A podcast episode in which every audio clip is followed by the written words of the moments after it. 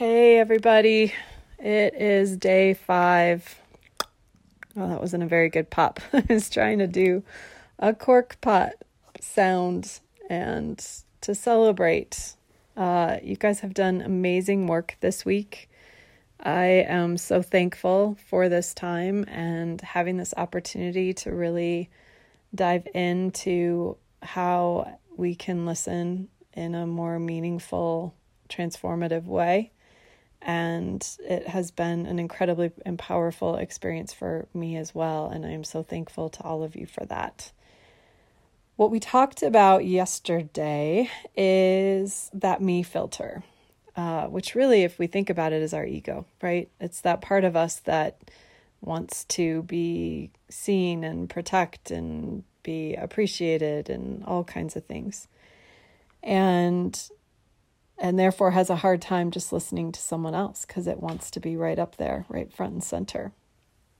And what I want to talk about today is a, just a handful of other tools and considerations to have in your back pocket as you continue to practice turning down that me filter as much as you can in any situation and turning up your ability to show up and simply listen to the information that is being presented to you. And here here's the beauty is the more we are able to listen, the more we are able to understand and show other human beings regardless of their point of view the respect of just hearing them, listening to them the more we will be heard as well, the more respected we will be. The research, you guys have heard all this. Research shows that the person that everybody remembers from the party is the one who said the least about themselves and spent the most time listening to other people. And yet, that person is the memorable one, not the one who kept talking and talking and talking, right? There's little bits of examples of this. We know this to be true, and yet we're really bad at doing it. So, here's just a handful of, of little bits and things to keep in mind. Number one, the context that you are in is going to make doing this, this is somewhat obvious, but it's not, is going to make doing this either really, really easy or really, really hard. So explore the contexts within which you practice these skills. When you are in a situation that is a little bit more uh, explosive, is probably too strong of a word, but volatile, where the differences in opinion and or belief and or experience or whatever it might be, the need to reach and get to their own point of view about things is strong, it is going to be much harder to listen openly and not have that me part of your filter, that me part of you, the ego, show up. Because in those situations, it feels in our bodies more of a survival situation. And so we go into defensive mode, we go into protection mode, we go into even aggressive mode, attack mode to protect whatever it is that we believe to be true. And we stop listening well to the other side. So explore those situations and practice in any of the situations if you can show up to that more volatile situation, whether it's a contractor who completely messed up something on your house and expects you to pay for it, whether it is someone in your family or close to you that you 100% entirely disagree with on a political point of view or whatever it might be, whether it is whatever, whatever it is be aware of that before you go in to that conversation. Make a choice before you go into that conversation to listen first. To simply hear that person out without taking a word that they say personally. And working with what they share with you as information on the table versus something that you are being attacked with.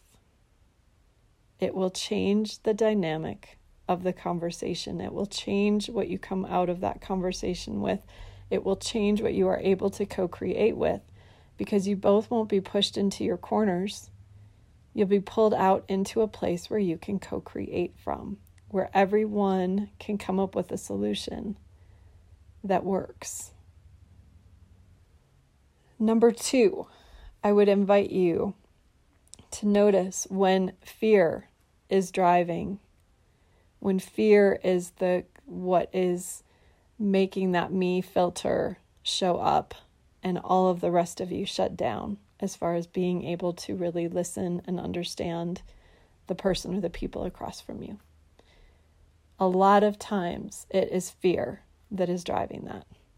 And in the cases that that fear is genuine and real and life threatening, do whatever you need to in that situation the vast majority of cases that we are in that feel like that kind of fear are not. That is our reptilian brain, our original part of our brain, doing what it has done best for a very, very long time in trying to protect us. And that brain hasn't caught up with modern day life and the fact that we are not being attacked by some tiger that is threatening our existence in that moment. It just feels like we are. And so, really being aware of that fear and even being the one when you are seeing that fear in others, when you know that fear is present in the conversation that's happening, be the one to help dispel it. Be the one to call it out. Be the one to put that on the table. This is really scary, hard stuff to talk about. So I'm going to do my best to listen because this is scary and big and hard. And I know the only way through this is to listen. That would be one example of how you could take that, pull that information out, and put it on the table to open up a conversation, to open up some vulnerabilities, which are actually your strengths in your ability to connect and listen and understand. Another thing that I highly invite you to do to be able to show up to the world as a really good listener is to take care of you so that you can show up to those conversations fit and well. That means you are well rested. That means you are taking time to ground yourself taking time to know yourself, taking time to treat and uh, nourish yourself, taking time to play, taking time to breathe, taking time in nature, which is one of the most restorative places that we can spend time. And that's not just, you know, yeah, yeah thinking anymore. Science is proving that in leaps and bounds when you do that, you are able to show up to these conversations and listen from a much more open, a much more able, much more fearless place. It's when we are exhausted, when we are overwhelmed, when we are hungry, when we are, you know, all of those things that we can't listen well.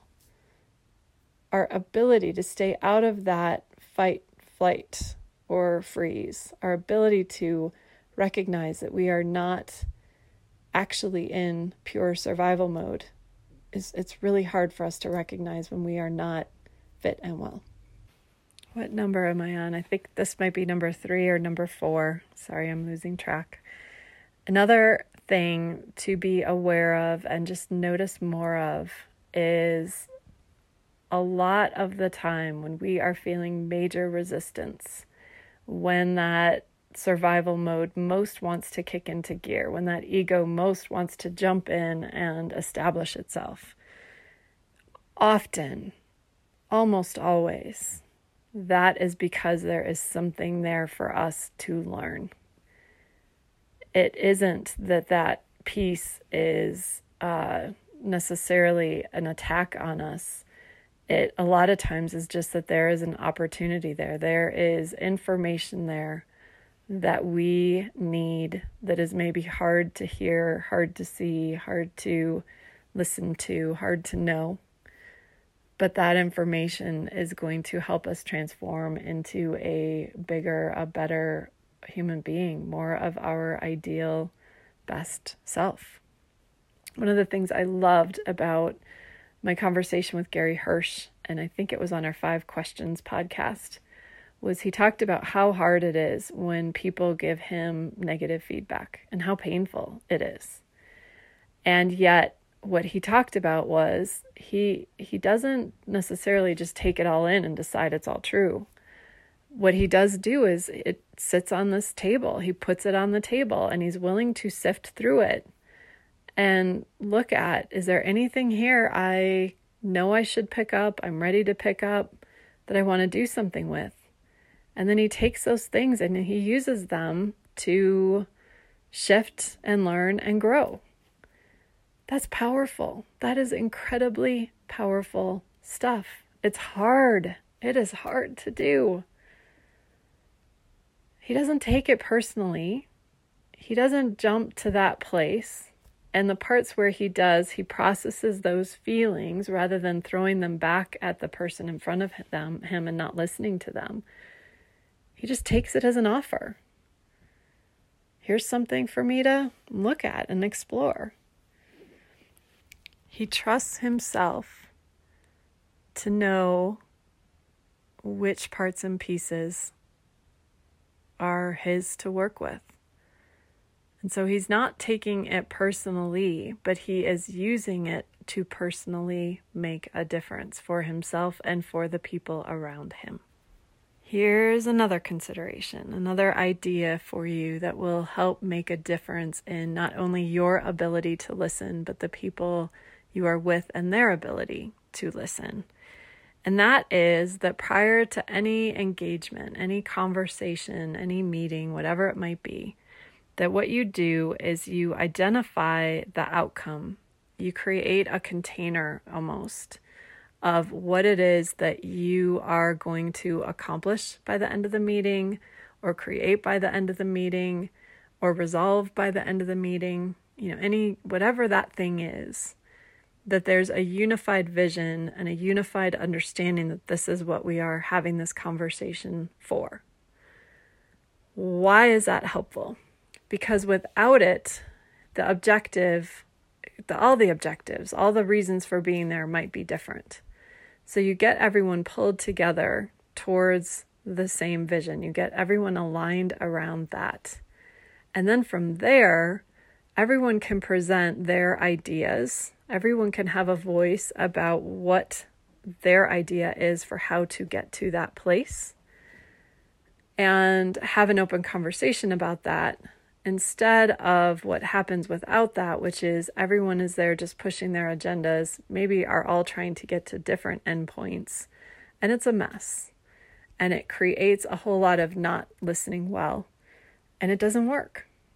Um, keep in mind, there is rarely, if ever, any one way to do anything.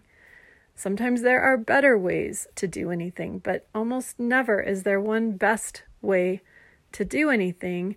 And that's because the best way tends to be the way that everyone can get their arms around, that everyone can agree to. When you can't get to that way, whatever that way is, what happens is uh, people undermine each other. So it might on paper look like the best way to accomplish something, the best way to get somewhere. But if a whole lot of other people on the team or in that group do not believe in that, it will never happen. I watch companies do this sometimes for years, not just months, not just days, years. It doesn't work. Get everyone focused on doing something together, on something they can all agree to, and start taking your steps from there. Start listening from there. It's powerful stuff. Last idea is just go for it. Listen, practice listening, practice often, practice in the difficult places and the easy places, and fail a lot. You're going to fail. It's okay. That failing is how we're going to learn. That failing is how we're going to get better. That failing is how we're going to bring even more to the table when we show up with this way of listening to each other. That is how we are going to set the example. It's a beautiful thing. And then just notice as you're succeeding and as you're failing and as you're making mistakes and as you're not making mistakes, how it is affecting the relationships that you're having, the conversations that you're happening, having, how you're growing, how you're learning, how other people around you are growing and learning because of how you are showing up. It's powerful, powerful stuff.